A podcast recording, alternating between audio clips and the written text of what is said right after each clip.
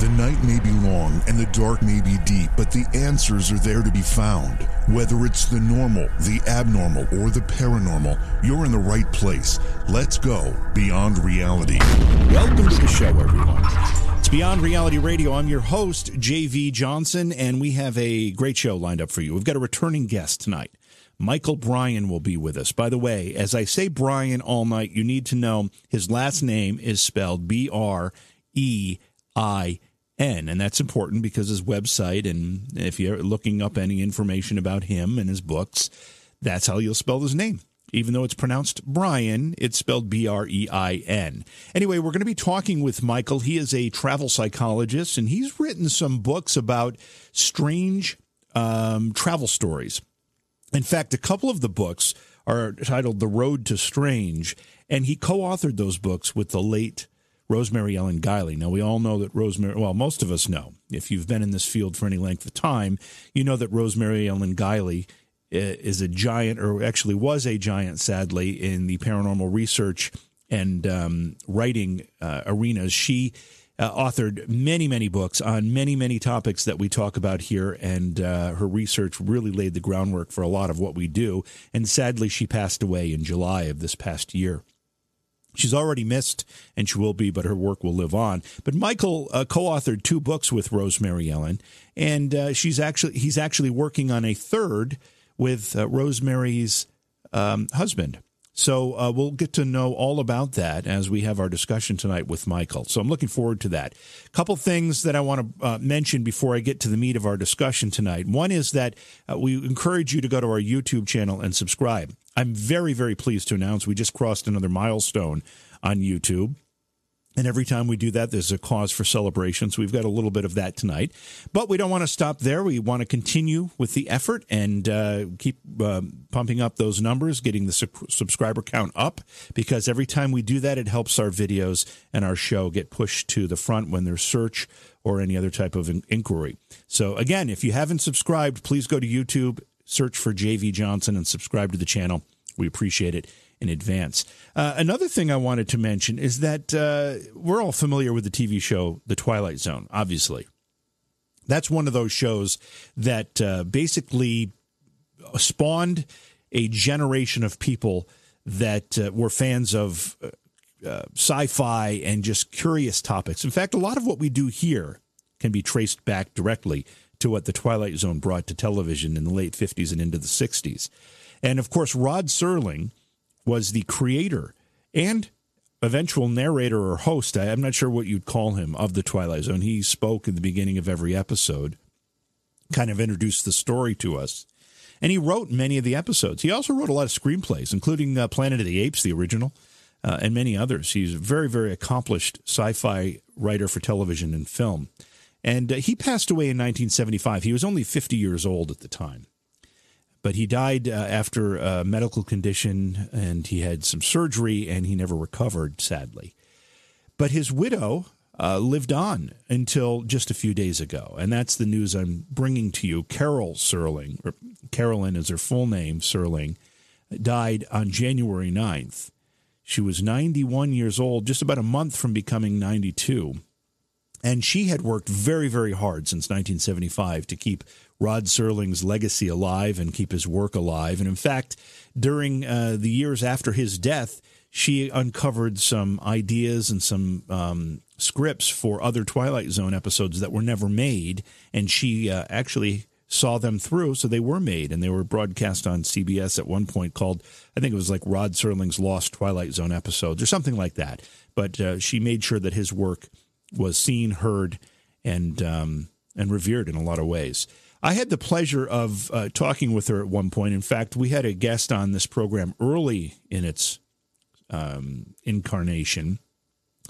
Uh, Douglas Brode, he was a professor at Syracuse University, and um, he's last I knew he actually moved to Texas, and he's no longer with Syracuse. But he had co-authored an, a biography of Rod Serling with Carol Serling. So he knew her very well, well and he brought her on the program once, and uh, I had the opportunity to chat with her. But Rod Serling's tales fascinating. Carol's um, effort to keep his story alive, also monumental work, and she did a great job of it. So um, to the Serling family, our thoughts and prayers to you. and uh, you know, our, we love the work that you brought to us, and and uh, we will continue to appreciate it for many many years. I'd also like to thank Sherry Klein. Sherry, welcome to uh, our list of growing list, in fact, of Patreon supporters. Thank you so much for your support of the program. It's very much appreciated and uh, very much welcome. So thank you, Sherry Klein, for being one of our new Patreon supporters. And by the way, if you're curious as to how you can do that, you just go to Patreon and type in Johaw, J O H A W, and you too can help support the program. Or if you're a podcast listener, you can support the program by clicking on a link in the description of the podcast that uh, I think it says support this program and that'll take you through a different way that you can um, actually support us. So we appreciate either way and all of it. Certainly not mandatory, but when when you uh, do that for us, it is appreciated. So thank you for doing that, uh, Sherry Klein. Um, one other thing I want to mention: starting not tomorrow night, but a but two weeks from tomorrow night, we will have a regular feature here on the program. We will start a feature called "History Behind the Haunt." It'll be our Wednesday night show, and what we will do is we will have a representative from a notoriously haunted location. Most of these locations you've probably seen of or heard of if you've paid attention to any of the paranormal reality shows that have aired over the past 15 years. And we will take uh, our guest and we will learn not just about the haunting of the location, but more importantly, the history of the location. You know, what was this particular location used for? what was uh, what happened there that may have been the fuel for whatever paranormal activity exists there. Tell us who the people were in, in history, not the not the ones that we think may have been there, but the ones that are historically documented that have been there. What did they do there? Those stories are always just as fascinating as the stories of the haunt themselves. So we'll be, have an opportunity to start talking about this again. Two weeks from tomorrow, we will start that feature. And again, it's called History Behind the Haunt. I'm excited about this because I love having that particular conversation. I love talking about what makes a place the place that we know. You know, why is this this gorgeous building sitting here in disrepair? What happened here when it was active? How many people were walking through these halls and what were they doing? You know, those kinds of things. So excited about that. And if you have a location that you think might be a good location for us to include in History Behind the Haunt, email our producer. It's Slick Eddy Edwards. And now Eddy is spelled E D D Y. Slick Eddy Edwards at gmail.com. Eddy is taking recommendations. He's making those connections for us. And if you've got a place that you think would be great for this segment, this uh, this uh, feature, please let us know about it. We'd appreciate that very much. Our phone number, if you want to join our discussion later in the conversation, it's a new listener line. I've mentioned that several times, but I need to remind you. The new listener line is 607 282 4029. 607 282 4029. We're going to go to break. When we come back, we'll bring our guest. Again, tonight we're talking with Michael Brein. He is a travel psychologist. We're going to be talking about his books that include The Road to Strange, True Travel Tales, and others. It's Beyond Reality. We'll be right back. Hey, everybody, thanks for listening to Beyond Reality Paranormal. I'm your host, JV Johnson. I'm going to ask that you support this program. The easiest way to do that, by the way, is if you're listening as a podcast, you just open up the description of the episode and you scroll down to the bottom. And at the bottom, there is a link that says support this podcast. If you click on that, you'll be taken to a page that gives you a couple of options for supporting the show. We greatly appreciate it. It helps us bring great programs to you every week, and we look forward to continuing to do that. And if you're enjoying the program on YouTube, there's another way you can support the show. Just go to the description. You'll see a link to a Patreon page. It's Johaw, J O H A W. And if you go to the Patreon page, you'll be able to pledge an amount to help support the show as well. Once again, thanks for your support. Thank you for listening. Please share it with your friends. Hey, it's Ryan Reynolds, and I'm here with Keith, co star of my upcoming film, If, only in theaters, May 17th. Do you want to tell people the big news?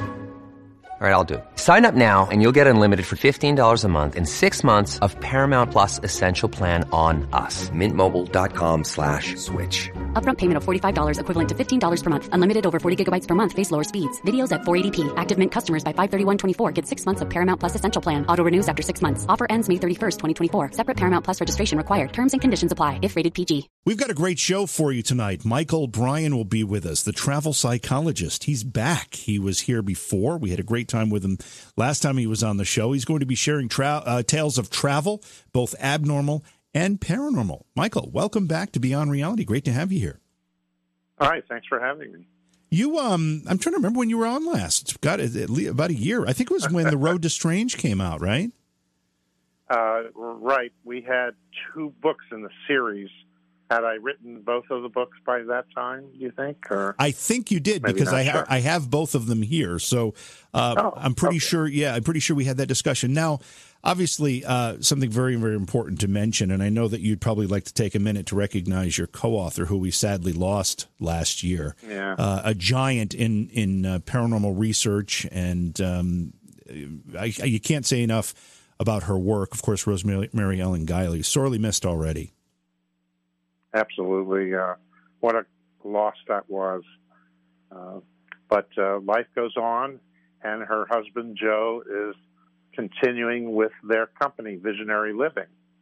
And uh, I've been talking with Joe a little bit. We're probably going to do a third book in the series, start that fairly soon.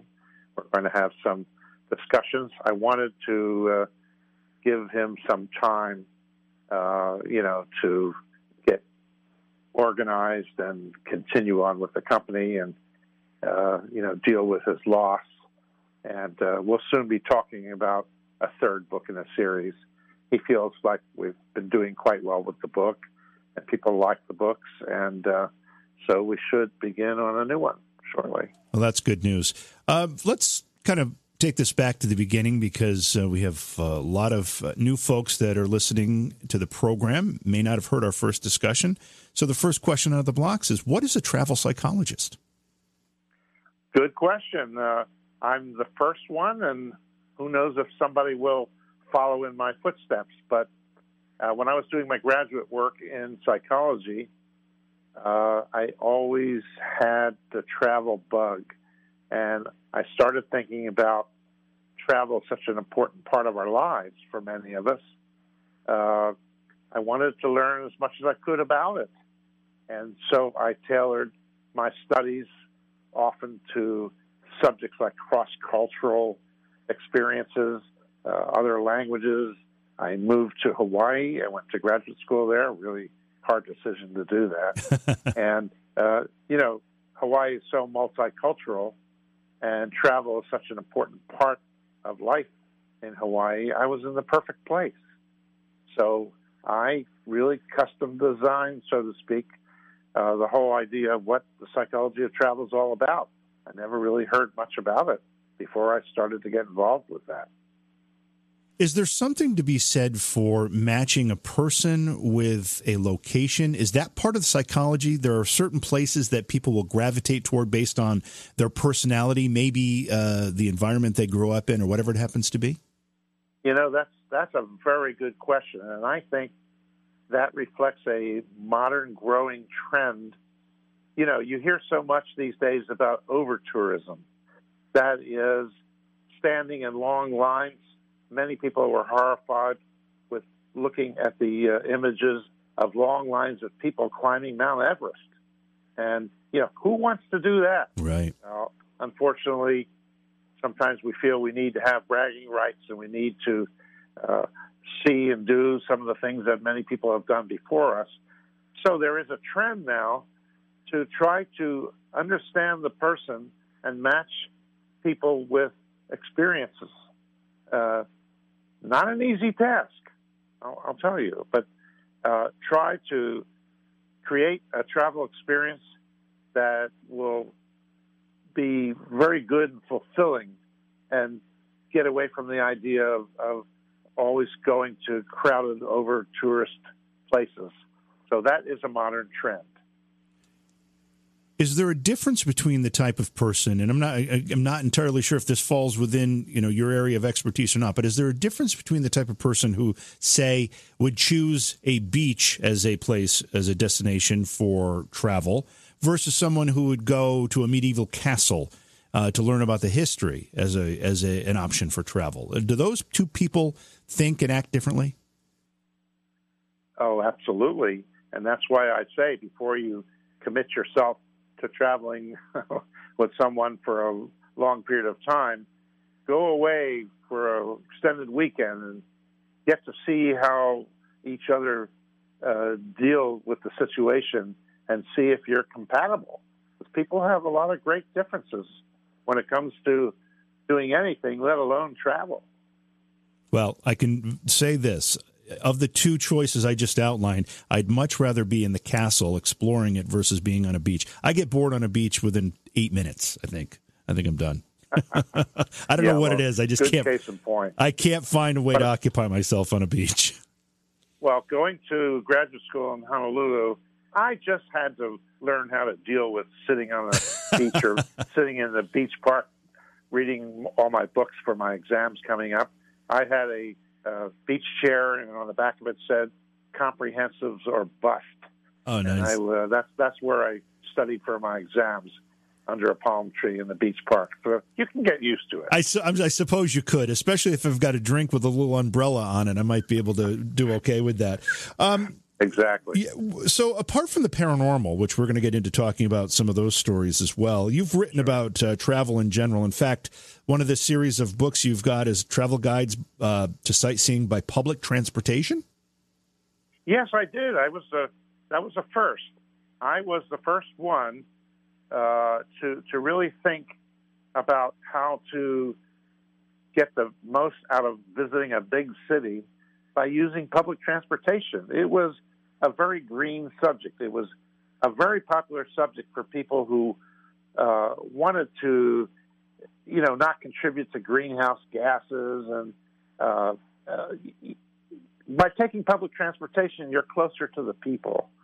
So I got it into my head to develop a travel guide in Honolulu to show people how they could go to the top 50 visitor attractions in Honolulu by the public bus system, which is terrific. Yeah. And I discovered, for example, for a simple bus fare, which started out as a quarter in the early days, you could get on a bus and literally go around the island. And I thought, wow, wouldn't it be good to guide people to do that?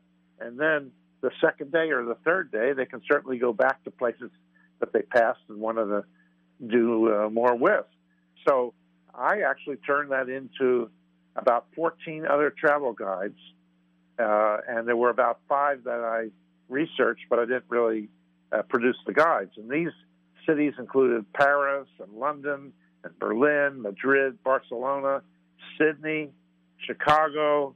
I worked on New York, but I didn't produce a guide for that. Los Angeles. Now, people say you can't get anywhere other than driving your own car in LA, but I proved them wrong. Wow. You can get to see the top 50 visitor attractions in the LA basin by using some of their different transportation, including light rail. Uh, they have a subway. There's there's things about public transportation in LA that people just don't know because they they don't think about it. So I did that whole series fairly early on, and uh, they still sell today, even uh, as we speak. People are getting them. Well, I would imagine the public transportation part of that certainly is uh, rather timeless, although, you know, there may be some mi- minor modification to that. But I remember when I was in college, and I used to go to Europe uh, almost every summer during college and um, Rough life, huh? Yeah, well, I used to I, I used to save all my money all year, and then I'd put a backpack on and I'd go, and I'd always buy those books, um, you know, Europe on five dollars a day or whatever it happened. I remember those? Remember yeah. those? Yeah, I mean that. Yeah, they, yeah, oh, they were great. They yeah. were great, and and they offered some real good practical advice to be able to travel around Europe, in my case, and do it rather affordably. Sounds like your books kind of help do that as well. Yeah, you know, just a small folding map that when you opened it up it had a huge map of the underground. And I remember one lady saying to me she had a fight with the concierge of her London hotel who was always grabbing the map from her to show other guests of the hotel where to go. And so by the time she got through her trip, it was in shreds. She actually got a second one from me. You, um, in addition, have written about uh, travel tales. In fact, you have a series of books called True Travel Tales, too. Now, is this an effort to um, take what would be considered uh, travel successes, travel nightmares, travel? What, what what's the emphasis of the stories in these books? It's it's all of the above, but basically, uh, when I was uh, working on the idea of trying to learn about what's behind travel, what is the psychology of the travel experience, I came to a really interesting conclusion, and that was, well, you want to learn about people's travel experiences, just ask them, and and that I did. I was kind of like Forrest Gump in a way.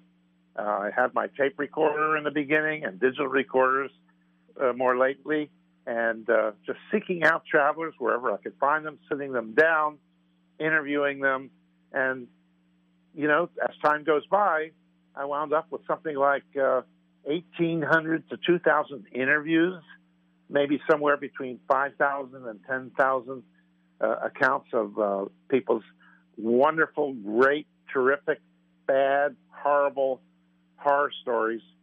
Uh, and I've collected these, and to this day, I now search out certain topics and I'm writing on them. And I did a book.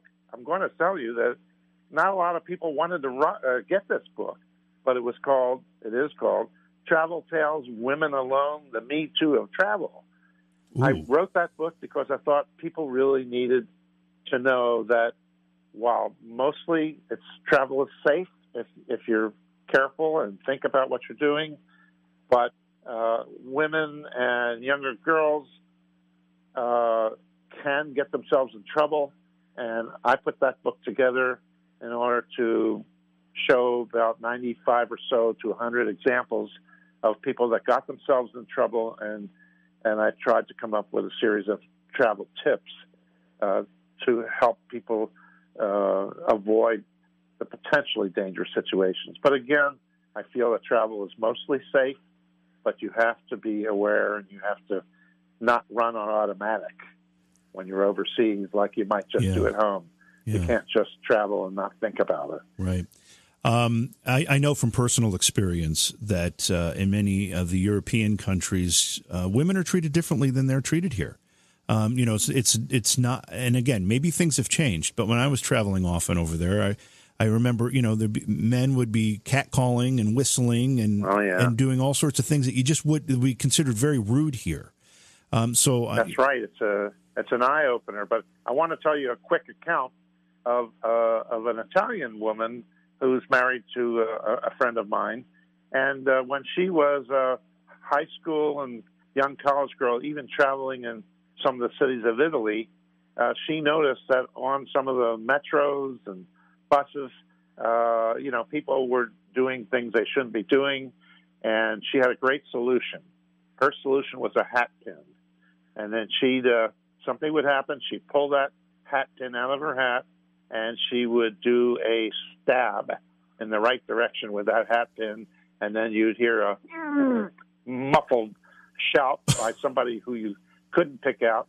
I said, "How accurate were you?" And she said, "Oh, most of the time she was pretty accurate. Didn't hurt the person, but it it sure uh, taught whoever did that a good lesson." So that's my favorite story of how a local person dealt with stuff like that on public transportation. Whenever I've traveled uh, I always feel as though I'm much more aware, I'm much more awake, and I'm much more alive. What is it about travel that that makes our, in most cases, heightens our senses, makes us look at the world completely differently? This is very exciting because you get to a new place, and one of the reasons you want to travel is because you love novelty. We all want to have new information about things. We want new experiences and here's what's great about travel if you uh, do more and more and more of it, you get better at solving little problems, get a roof over your head, get a meal, communicate with somebody, uh, and then you feel really happy. Your self confidence and self esteem grows with you as you morph from a tourist to a traveler, a person with more experience. And that happens so fast that it's so exciting that all the positive benefits that come from that happen quickly and you're rewarded, reinforced, and you actually grow up a little bit and you mature and you get better at it. And that's very fascinating, very rewarding. There are some people that are just afraid to travel. There, there are people, and I know, I'm in upstate New York. I know people in upstate New York that have. I don't think they've ever left New York State. Maybe not even the county they live in. Uh, why do some people hesitate so much when it comes to traveling and exploring? Yes, that's so true. For some people, they want their lives to be totally predictable and reliable, uh, with no unknowns and no uncertainties. Uh, maybe they become anxious when they actually have to deal with things. That's why when we live in our own culture, in our own neighborhoods, don't venture out very far, everything becomes predictable and you don't have to think about it and you don't get anxious and you don't get uncomfortable.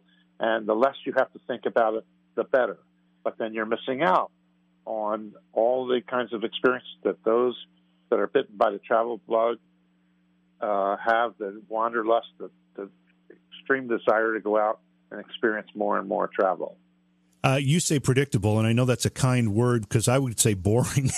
I would be rather bored well, if I didn't get to you get know, out. You and I, and so many of us, so many out in the listening audience, uh, once they start to do a little bit of adventure and just see how beneficial it is to them, they want more and more of it. And uh, sometimes uh, when you say that a person gets bitten by the travel bug, it's almost like an addiction. It's very rarely where you see somebody that cannot control their appetite for traveling.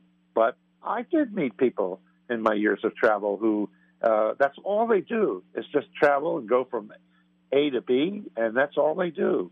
And they just uh, do it until their money runs out, then they go home or go somewhere and work. Uh, there are some of those people; those are quite extreme. Michael, let's talk a little bit about um, your work with Rosemary Ellen Guiley. We mentioned it in the beginning of our discussion, but how did that collaboration get started? You know, I knew Rosemary uh, for years and years.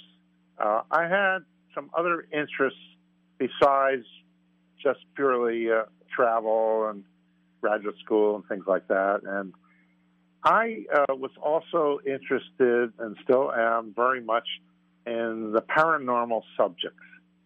Uh, and years ago, I was visiting uh, in England and uh, I was looking into some of the crop circles. I had a good friend of mine, an English friend of mine, who was uh, the editor of the crop circle monthly journal and very much uh, into that. So he and I explored some of these crop circles, and I stayed at his house. Uh, and uh, at the time, his wife was there as well.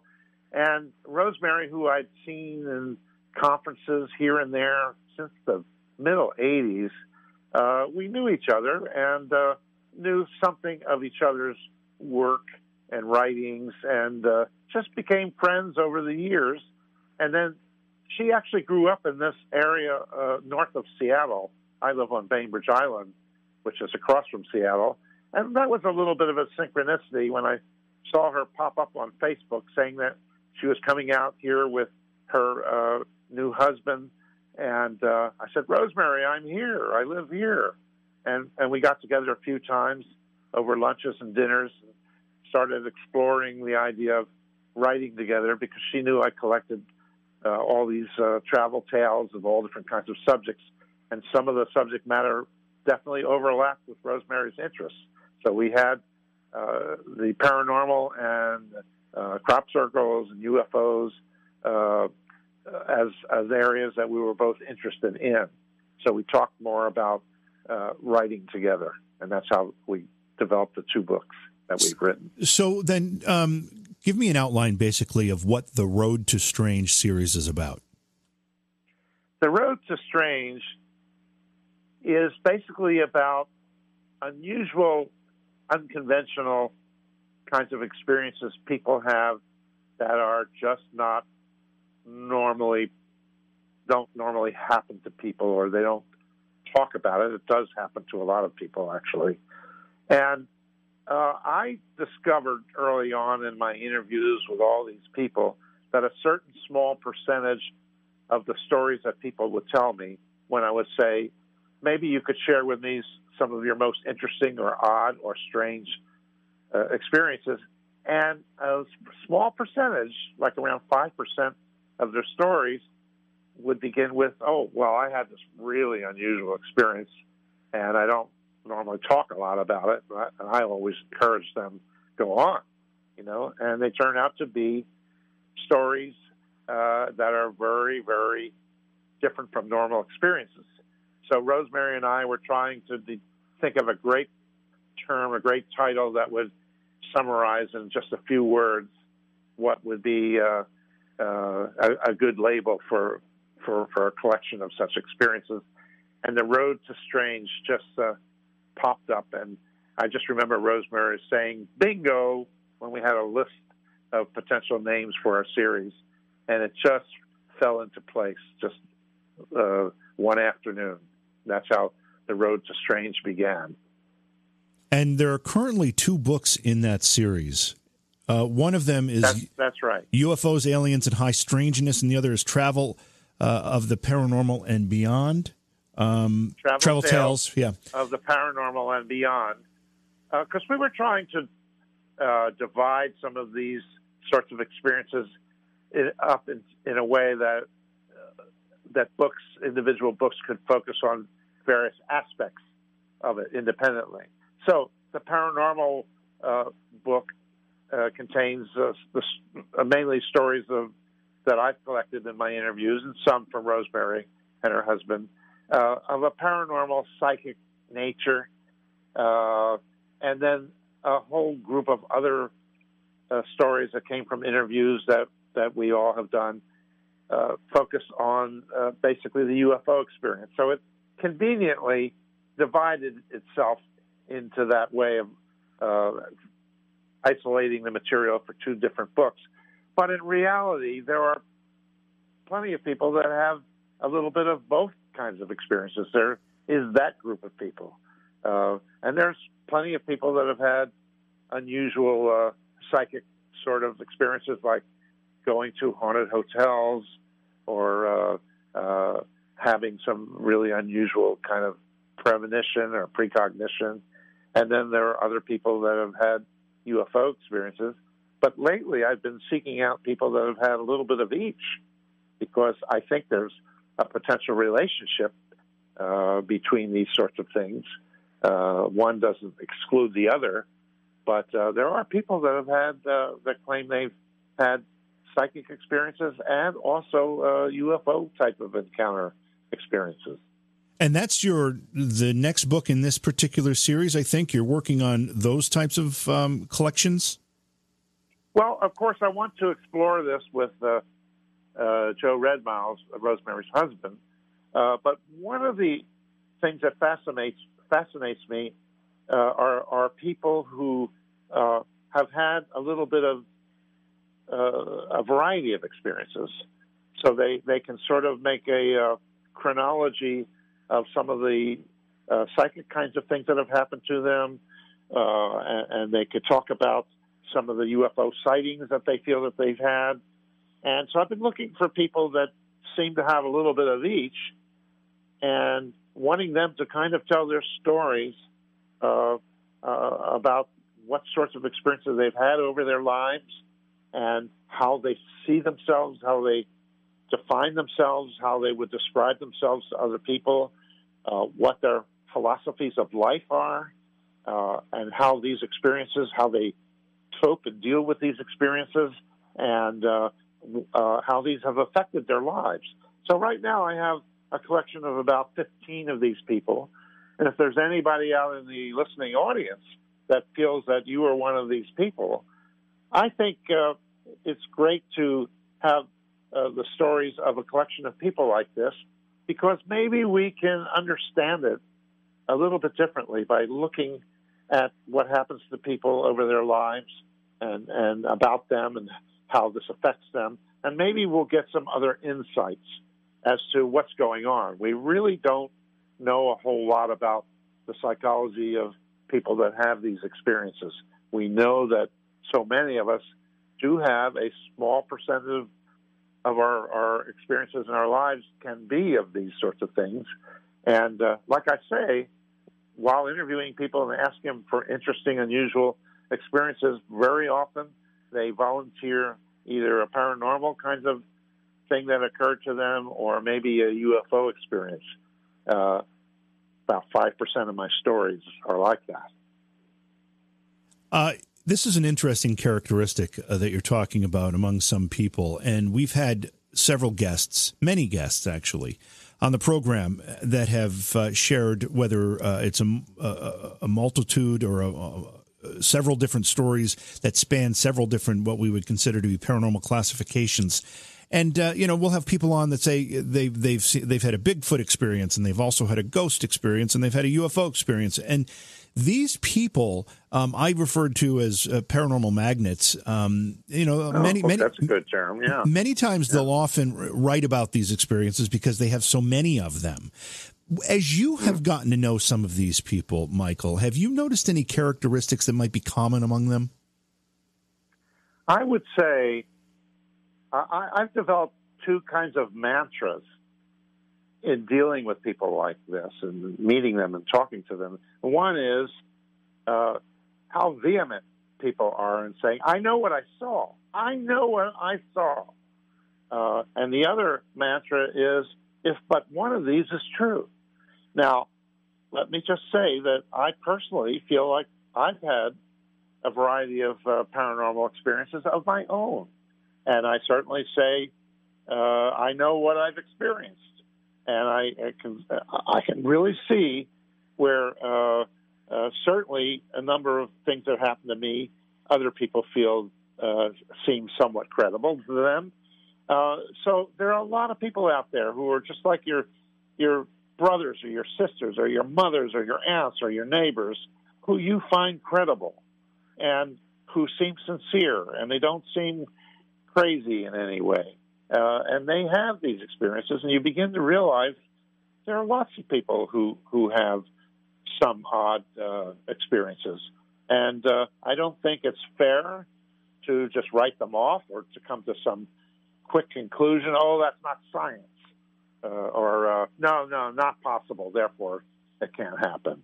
Uh, people criticize the study of uh, the paranormal or U- UFOlogy, ufology, by saying it's not scientific. There is no evidence. But they're usually the people don't don't read any of the books on these subjects. Right. They don't bother to waste, uh, you know, to, to invest any of their valuable time in it. Uh, the late Stanton Friedman uh, was really terrific this way. Uh, uh, he he had some great ways to characterize very closed-minded and debunking people who uh, were not honestly skeptical. That is, open to evidence and open to researching, looking into things. Uh, they're very dismissive. Uh, they won't accept the possibility of anything happening because it can't happen. Uh, that's uh, I feel the same way. But as you look at people who are multiple experiencers, whether they have UFO and ghost or psychic or Bigfoot or whatever it happens to be, are there any patterns that you start to pick up on? I know you've talked to a bunch of these people. Is there is there anything geographic about the pattern? Is there anything cultural cultural or maybe spiritual? Have you noticed anything like that? I'm sure there are perspectives where you can take close looks at these. I don't see anything I can really point to directly yeah definitively and say, "Oh yeah, yeah, that I can understand that." I basically feel like uh, when I relate to people who share these experiences with me, I have to go to some extent with my own feeling. How do I feel about this person? Uh, uh, you know, what is the vibe I get? And uh, very often, I find that these people are quite normal in every other respect. They don't strike me as uh, off or or crazy in any way. Uh, they seem sincere, and they they feel that they've genuinely had these experiences. And when they have a lot of them, you you have to think about the likelihood that some of it you can accept. You may not accept it all. You might find uh, some of it as uh, e- even hard for you to accept, but I like to stay open to it and uh, go with my feelings about the people when I'm with them. And uh, that's all that any of us can really do. And uh, the the experiencers that you're talking to that have had multiple experiences are these related to their travels? Is that what you're looking at specifically, or is it anyone that has had multiple types of experiences? Well, some of it. Let me just say that I've recorded many of these stories in the process of gathering travel stories. Uh, but at the same time, I started looking at the UFO phenomenon when I was 15 years old. Right, right. And for many, many, many years, I involved myself in that subject. So I think that uh, because I'm open minded to it, at the same time, I involve myself in science. So, for example, high school, I was heavily involved in uh, chemistry and physics and math. I even went to engineering school for my first year. I was a scientist, so to speak. And then when I went to do my advanced degrees in psychology, uh, I was a social scientist. But I, I feel as if I've always been an open minded social scientist who knows basically what the scientific method is, but at the same time, I'm open minded enough to accept that science as we know it now does not necessarily provide the answers we seek, especially in some of these very complicated uh, subjects. And, and, at the same time, I remember meeting uh, a fairly significant number of people who were scientists and engineers by profession, and they were professors, and they had secret labs where they were studying ESP. And uh, I knew a professor at Berkeley who was uh, really interested in UFO phenomena. These people were open minded at the same time. They knew what science, modern science and mathematics was all about. And uh, those are my kinds of people. And uh, so I say that even the road to strange that so many of us are on uh, through our lot, just our normal lives and our travel lives, this overlaps quite a bit uh, with their normal everyday existences. They have these experiences. They're curious about them. They want to know about them. And I always felt uh, from a teenager on that there was something to some of these other subjects that uh, a lot of people were afraid to get involved in if they were looking to establish careers, like being on a career track uh, to get tenure in a university. There were some areas you just don't broach at least not publicly. Uh, I've been on both sides of looking at this, this phenomena from a scientific point of view and from a human point of view. Hey, there's experiences that we just don't have good explanations for. Yeah, I've always uh, scratched my head a little bit about the science, the general community, the scientific community's approach to some of this. Uh, always seemed to me that the whole idea of of science is to get answers to some relatively tough, in many cases, questions. And uh, for that community to be so close minded at times, not everybody, uh, it kind of baffled me because it seems like it, would be the scientists that would have the most inquisitive mind and want to get to the bottom of some of this stuff, but it's easily dismissed by that community in many cases. Because a lot of them feel that in order to establish themselves career wise, that they have to you know, yeah. adhere to the straight and narrow path and not uh, make too many waves. Uh, there were some famous scientists that uh, got involved in the UFO uh, subject, for example, over the years, and uh, life was not kind to them in terms of their careers at universities. The late John Mack is a great example of this. He uh, was very much involved with psychiatry at Harvard University, and he discovered on his own that he thought that some of the uh, people that he met who claimed that they had uh, what seemed to be abduction types of experiences, uh, he began to see that there was uh, quite likely something really to that subject. And he was at Harvard, and they tried to run him out of Harvard, but uh, he stood his ground, and uh, they never could do that to him. But uh, he was a brave soul, and uh, there are not so many people that were as brave as he was, but there are more and more people with advanced degrees and scientific backgrounds that are interested in some of these uh, things you find along the road to strange. That they're not so afraid uh, as much anymore to, you know, look into these other subjects. Yeah, there seems to be a bit of an attitude shift, which is very, very welcome. Tonight we're talking with Michael Brein. We're talking about his books, including The Road to Strange. Thank you for being here tonight. Or thank you for listening to this program as a podcast or a an archived program on YouTube. Regardless, we appreciate you joining us, whatever form it takes. Also, be sure to subscribe to us on the YouTube channel. YouTube is quickly becoming a, a, hub of our activity in our global community. Just go to YouTube and search for JV Johnson. When you find it, subscribe, hit the notification icon. That way you'll be alerted when we stream live there or we upload bonus content. Regardless, there's about 500 back episodes of Beyond Reality on the YouTube channel. It's all there for free. You can watch any or all of it. it might take you some time to watch all of it, but there's a bunch there. And there's also playlists, so it's categorized into uh, you know particular topics. So if you're interested in ghosts, all the ghost uh, shows are kind of uh, collected together, or if you're interested in UFOs, same idea. Uh, there are many shows where we cover multiple topics. That gets a little more complicated, but either way, you'll find stuff that you enjoy there if you enjoy this program. Um, a couple other things I just want to mention. We have uh, to thank Sherry Klein, uh, who has uh, become one of our Patreon supporters. We appreciate Sherry joining us there. Thank you for doing that, Sherry. It's very much appreciated and very much welcome. Um, the other thing to know is that our phone number is 607 282 4029 if you want to join our conversation. Tonight we're talking with Michael Brein. We'll bring him back in in just a moment. Before we do that, looking ahead to tomorrow night, Jessica Adams will be here. Jessica is an astrologer.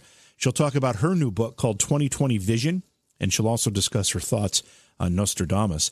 And then Thursday night's program, returning guest Sandra Mendelson will be here. She's an animal communicator, and she'll talk about what the animal world knows that humans don't and what they're telling her. She's been communicating with animals for some time now, and they have a lot to say, according to Sandra. She's been on the program before. And uh, she'll be returning Thursday night. Looking forward to that. And just so you know, we've got best of programs coming up next week. I'll be on the road uh, enjoying what I guess would be considered a bit of a vacation. So, uh, but I'll be checking into chat and doing all those things as those best ofs are playing. So uh, they're great interviews, some great stuff. In fact, when I go into the archives and and look for shows to use as best of programs, um, I'm often reminded how, how many great guests we've had on this show. It's really fantastic, and it's a real honor to talk to all of them, including our guest tonight, Michael Brein. Michael is a travel psychologist, maybe the only travel psychologist. He's certainly the first. And we're talking about uh, tales of travel, both abnormal and paranormal. And uh, your books, uh, Michael, The Road to Strange, the two volumes that you co authored with Rosemary Ellen Guiley, you talk about high strangeness. Now, I think it was Allen Hynek that coined that term, if I'm not mistaken. Um, mm-hmm. But what does high strangeness mean to you? High strangeness is uh, is a label that we um, attach to uh, things that are just out of the ordinary. I, I would say, uh, for example, uh, you have a, a, coincidence that just doesn't seem possible that it could happen just by chance. Uh, all of a sudden, it becomes wow, it catches your attention. It grabs your attention. It says to you, there's something more going on here. Pay attention. Um, synchronicity is, is, is, a great illustration of how uh, it's so easy to try to write things off as being ordinary. But when you take that moment and reflect and go, aha, uh, this is catching my attention. This is giving me a message. You begin to realize this is in a whole different category by itself.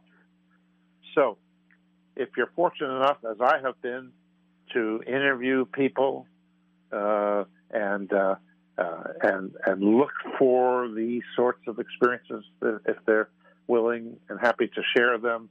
Uh, they they fit in with uh, that idea. Wow, this is out of the ordinary. This is a little strange. Uh, so I call that high strangeness.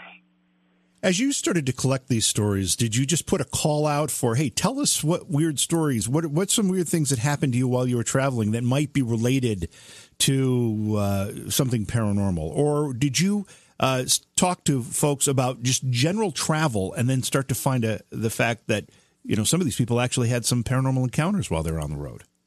Uh, yeah, that's true. I had a tendency to really zero in on uh, if I get a hint of uh, something odd or unusual, I might just start out uh, asking them where they've been, where they're going, what they're doing.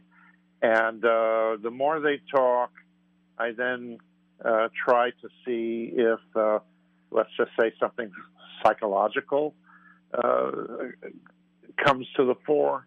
Uh, if the person, for example, had been pickpocketed, uh, then I'll explore what happened, and I'll ask them to recreate it step by step. And I will say, "Gee, now what might you do? If, what would you have done differently if you had it all over to do?" The minute I sense something that's of psychological interest, then I kind of zero in on it, and I do generally ask people if if they've had any unusual experience or uh, uh, like good, wonderful, bad, or horrible and normally they know what they want to tell you. You know, they they are eager to share experiences with you because let's face it, not everybody wants to listen to your travel stories. Yeah. Uh, uh, but I do. I want to hear your stories, and that's been my approach. Um, oh, can I also, uh, JV, just add that if people want to contact me more directly, could I give them a, a simple email address? Absolutely, sure. Okay, well, it's the same thing. It's Michael Brein, as in michaelbrein.com, but michaelbrein at gmail.com. And I encourage people, if they think they may have an interesting story about the various subjects we've discussed, to feel free to get in touch with me. And uh, especially someone that might feel that they've had multiple kinds of experiences and they might want to have their story included with a number of others, feel free to email me. We could talk about it. As you were getting these stories, obviously you have an interest in travel. You also have an interest in the paranormal. But I also know that when I talk to people about, say, ghost stories, every once in a while I come across one that makes me uh, shudder a little bit, maybe a little chill down my spine. You get any of those? Oh, yeah. Oh, yeah. Uh, absolutely. Uh, especially experiences I've personally had uh, in my travels. I began to realize as I was doing more writing with Rosemary Ellen Guiley that, gee, you know, I've had more than my share of these experiences. And you know what? A number of them have been while I've been traveling. So I began to think about that. And as I interview other people in their travels, I begin to began to realize that the experience of traveling uh, predisposes you a little bit to being open to and having some of these experiences. So uh, you're not always sure what you're going to get when you're traveling. But I think the two things that happen with travel that result in maybe you having uh, an unusual, high, strange, or paranormal experience. I'm not saying necessarily a UFO experience per se, that can happen anywhere. But I think two things happen. One, you're so much more open to novelty and to the universe.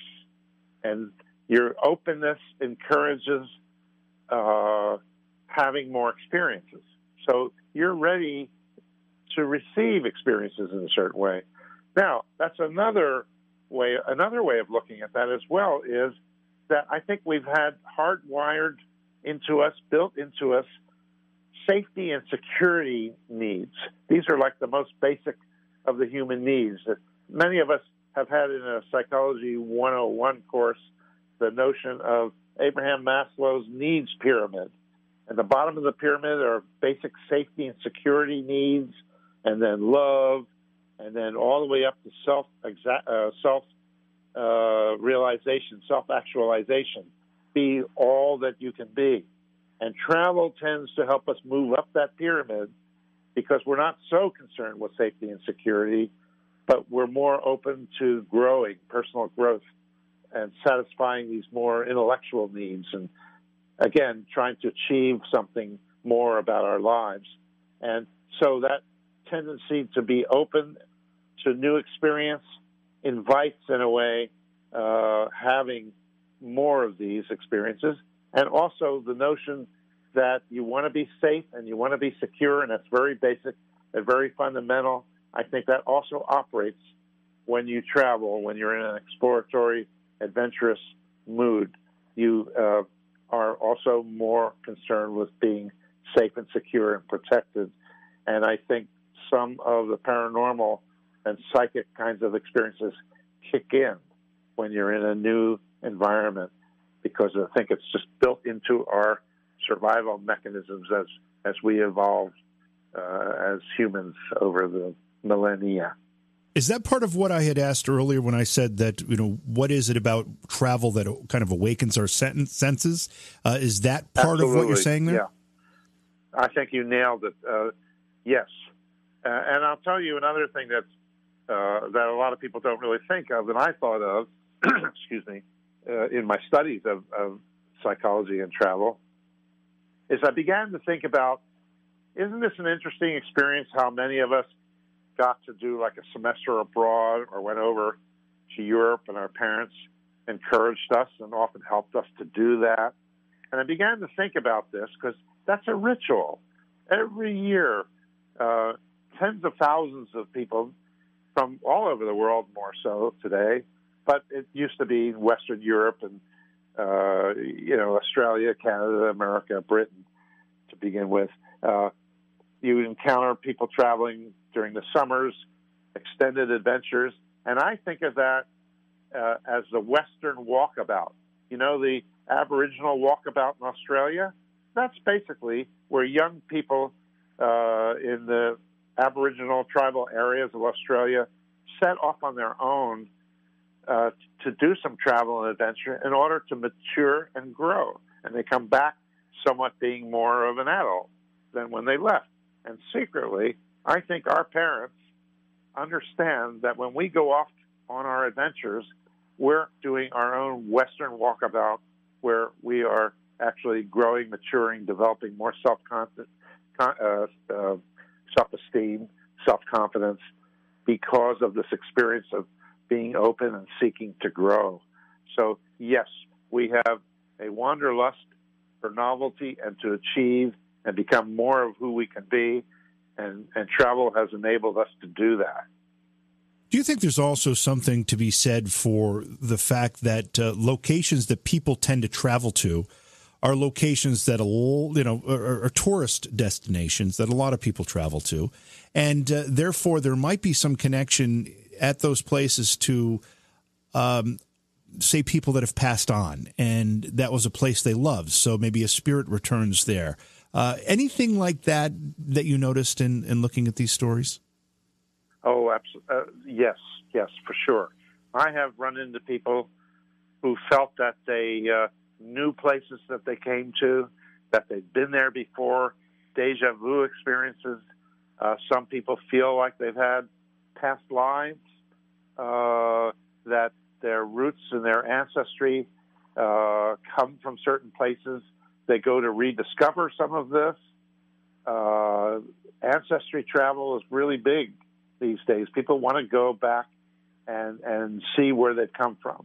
I've had I remember this this couple told me stories of their visits to Ireland, and the woman telling the story was relating to me how she feels she connected with prior uh, ancestral presence uh, in Ireland, and uh, she had some uh, strange things occurring to her that she feels were related. She felt like she was drawn back to Ireland. I, I, you know, you can't necessarily explain things definitively, But yes, Right. people are drawn to certain places uh, because of maybe who they are and who they were, and some of it is is likely to be paranormal. Michael, you've talked to a lot of people. You've collected a lot of stories. You've included many of them in your books, including The Road to Strange. Uh, there must be some that stick out to you as being particularly eerie or curious or interesting or whatever criteria you use. Uh, can you share one or two with us? Yeah, I've got I've got two uh, right right at the forefront here that I think uh, the audience would find fascinating. Uh, one is uh, a synchronicity experience. Now, I I've had many of those. Uh, everybody feels like you run into somebody now and again, uh, which just seems to defy chance. It's so strange and interesting. Well, I had an experience that I call the Ashland connection. Ashland, Oregon is where I lived for about 13 years, and I had a ranch there. And uh, so I was living there, and I was about to go to a book fair uh, in New York City at the end of May. Uh, and so uh, to take my travel guides and display them uh, to people at this book show in New York City. So I flew from Ashland or Medford to Philadelphia to basically visit my sister. And I, on the plane, I, I grabbed the Hemispheres magazine, put it in my attaché case, figured I'll look at it later. Why don't I try to get United Airlines to maybe take a look at my travel guides? That was the idea. I get to Philadelphia, visit my sister, take the train now up to New York City for that weekend. And I'm on the train. I look out the window, and what catches my attention is a sign that says Rahway, New Jersey. Okay, uh, you know, you pass many, many signs, but I looked at that sign and I said to myself, I knew somebody from Rahway, New Jersey.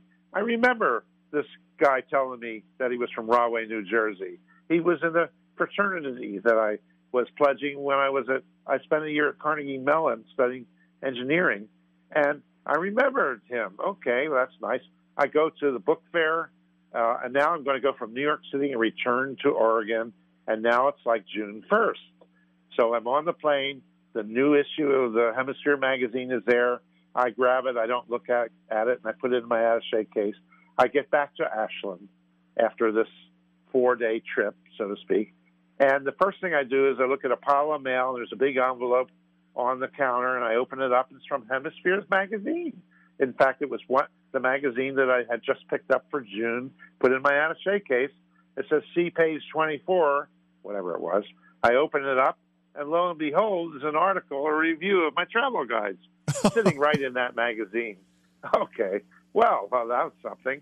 So now I go up to my loft office and I look and see did I get any travel guide orders uh, on, uh, you know, for my website while I was on the trip. And uh, you know, sometimes you get one from Europe or South America or Mexico or somewhere in the U.S. But lo and behold, here's an order from Ashland, right down the street, so to speak. I couldn't believe it. I never got an order for one of my travel guides from where I lived. Very odd. And I look at that and I uh, look at the name and I'm thinking, this is familiar, you know, and I, I think, okay, I'll call them up or I'll email them and say, how would you like me to personally deliver this to your door? Or you can come over and come see my llama ranch and pick it up there. So I emailed them that, that and they thought that was kind of funny. And then I realized this name, this name. Where did I see this name? And I emailed back and I said, Are you the Jan Chaiken from Rahway, New Jersey that I knew at Carnegie Mellon in Pittsburgh 42 years earlier? I get a phone call. The guy on the phone says, I would be that Jan Chaiken. he was the guy that I remembered from Rahway, New Jersey. He came over with his wife. They picked up their guides. And I said, How did you notice these travel guides? And they said, Well, we were we do statistics for the New York subways, crime statistics, and this was about public transportation. We're interested in that. We saw the article in Hemisphere magazine. So, come on, how do you explain Wow. that away as Yeah. coincidence? Wow. All right. Okay, here's another one. This had to do with crop circles in England. I was friends with, knew a, a fellow by the name of Ron Russell, who was very active in researching crop circles, and he told me that he and a friend went into a crop circle one night, and the uh, friend was going to do some meditation in, in the crop circle. And Ron said, Look, I'm going to go back to the car. I've got to get more film. So he starts walking back to his car along these tram lines that the tractors are on. And he said, Well, the odd thing was that the tram lines are usually parallel, but he kept walking and they ended in a point together, you know, joining together. That's not how these tractor lines work. And then he begins to see what looks like little fires in the distance, and he hears children and voices and dogs barking, and he suddenly realizes he thinks he went into a time warp. He never got back to his car. He saw something like a ancient village. And then he started thinking, well, this is too dangerous. I can't go in there. They'll look at me. They'll think I'm from outer space, literally. So he thinks he's got to go back to his friend in the crop circle and tell him what happened and maybe bring him down to see this. He gets back to the crop circle and he feels like an hour had disappeared. And he said, uh, I apologize for being gone for so long. And his friend said, No, you've only been gone for 15 minutes. And he relates to his friend what had happened. He says, Come on, we got to walk back there. I got to show you this. And they start walking down the parallel tracks of the tractor lines. And instead of getting back to what he, where he thought he was before, to some kind of ancient village, he gets back to the car where the film was. So could never go back, could never repeat that. But uh, uh, Ron has had some very interesting experiences. I think I've uh, recorded two or three of them and included them in the Roads of Strange books. So those are just a couple of examples. Naturally, uh, Rosemary and I tried to put very, very interesting, very uh, strange and unusual, but hopefully believable experiences, try to make some sense out of it. We were writing uh, little sections to try to uh, give some meaning to some of these events as best we could, and we, uh, we called those commentaries.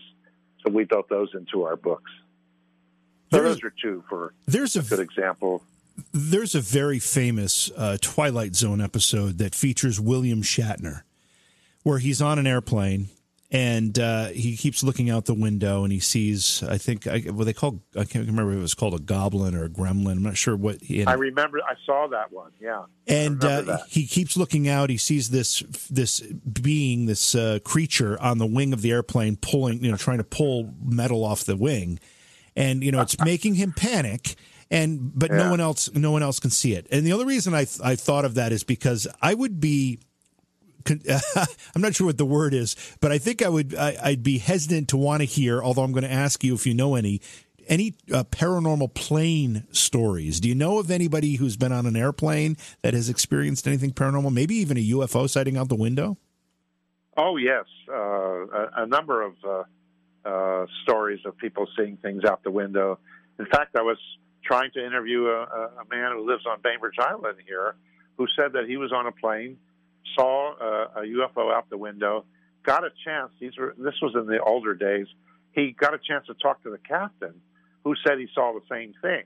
So I'm trying to sit him down to interview him. I haven't uh, matched that up yet, but yes, I had some flight attendants tell me about an experience of an apparition on a plane that scared the Ooh. the be you know what out yeah. of them. Mm-hmm. Uh, although nothing bad happened, but uh, and I had a couple of flight attendants tell me about uh, a hotel in American Samoa that uh, uh, had a, a, Navy plane crash into it, and uh, uh, when they rebuilt the new wing of that hotel, they said that there were apparitions uh, appearing, becoming, showing up at that rebuilt wing of the old hotel. so you do hear some airline stories, of course, and, and yes, I've talked to I've interviewed a, a, captain of a British Airways flight who uh, saw uh, UFOs on two different occasions, and he started talking about it, and he lost his wings. He was given a desk job. Uh, so, you know, airline pilots uh, take good care not to uh, often uh, talk about these things. But these days, people are talking more and more, and we're yeah. seeing newspaper articles and TV programs about it. So it's becoming a little more open. Yeah, I, I, I, think you've probably uh, seen and read uh, some of the headlines about Navy pilots now coming forward yes. with uh, their stories, and it seems to be a new uh, era of openness, not complete openness, but the, but I think right. the military is now at least interested in hearing these stories and not so uh, anxious to hush them. Um, whether they think yeah, it's extraterrestrial or not, I'm not sure. They're not so interested. They don't seem to be that interested in really revealing much more, like right. Uh, either. Right. But, uh, you know, we're keeping a wary eye open to seeing what evolves from these latest uh, appearances of more openness. So you said you're working on or trying to uh, put together plans for book number three in the Road to Strange series. Is that uh, is that a green lighted project? Or are you still working on the on the uh, ideas? Well, uh, you know, Joe feels uh, Rosemary's husband feels that our two books have been doing quite well, and he's wanted to do that. And I'm going to uh, start talking to him later this month uh, and see if he's ready to tackle that project with me. Uh, I'm also uh, doing one of my more conventional uh, travel tales series books too. I have a huge collection of close calls and great escapes by people in all sorts of situations uh, who could have been in more danger than they were. They managed to avoid it, get away from it, escape it, and uh, so I'm doing a, a book on close calls and great escapes. Uh, I'm also going, writing one on pickpocketing. Uh, so I've got all kinds of subjects that I want to do those books on. People can see what some of these books are like uh, on my website. They can tool around, see it there, or go to Amazon uh, or their favorite bookstores and order them if they're interested in it. And that was going to be my next question: Where can people get them? but you kind of beat me to it. So, um, well, it's it, it's always interesting, and it's a great conversation, Michael. Thanks so much for being here tonight, and I hope that you'll come back after the next book is released. Oh, absolutely! Thank you, and uh, all the best. Oh, one more question I have for you, and I meant to ask yes. this before I before we said goodbye. You must have some words of advice for people that are simply afraid to travel. And I don't mean the kind of people that are so comfortable at home they don't want to leave, you know, their county as we talked about earlier. I'm talking about people that are actually have a fear of travel. Uh, you must have some words of wisdom for those folks. Yeah. Do you remember that movie? I think it was What About Bob? Sure. Yeah. Uh, I can't tell you too much who was in it, but that was uh, wasn't that Bill was, Murray, Bill Murray, and Richard Dreyfuss, maybe? Yeah. Yes. Or maybe. Yeah, I, I, think. I think Bill Murray. Uh, and the whole idea was to take baby steps. Uh, start out with a staycation. In other words, something that's out of your immediate environment. Take the weekend, get used to it, build up your confidence, and know that the more you travel, uh, the better you feel about it, the more experienced you are, the more you develop and grow personally and you find it to be rewarding. And and I just tell you a couple of really quick anecdotes. Yeah, sure. I remember two people telling me how they lost their fear of heights uh, through their travels. One woman suddenly realized, "My God, I'm standing on top of this hotel near the ledge," and she was not afraid of heights anymore. And I heard the same story by somebody else. By taking baby steps to travel locally and then being more, a little more adventurous, uh, you'll grow from being a tourist to a traveler. And with that, all the self confidence and the idea of there's so much wonderful wonderment out there that you just need to take baby steps. Wise advice. And this time I, I mean it when I say we have to have you back when the next book is released. And thank you so much for being here tonight. You're welcome good night. Okay, so again, the website is Michael's name, Michael Brein, and Brein is spelled B R E I N. MichaelBrein.com. You'll get a lot of information about his work there and his books. Beyond Reality Paranormal is hosted by JV Johnson and produced by Orion Palmer and Slick Eddy Edwards. Like us on Facebook and subscribe to our YouTube channel. Please consider supporting the program either through your podcast platform, click on the link in the description, or on Patreon at Joha Productions. If you'd like to be a guest on Beyond Reality Paranormal or you have a recommendation for a guest, contact our producer, Slick Eddy Edwards. Eddy is spelled with a Y at slickeddyedwards at gmail.com.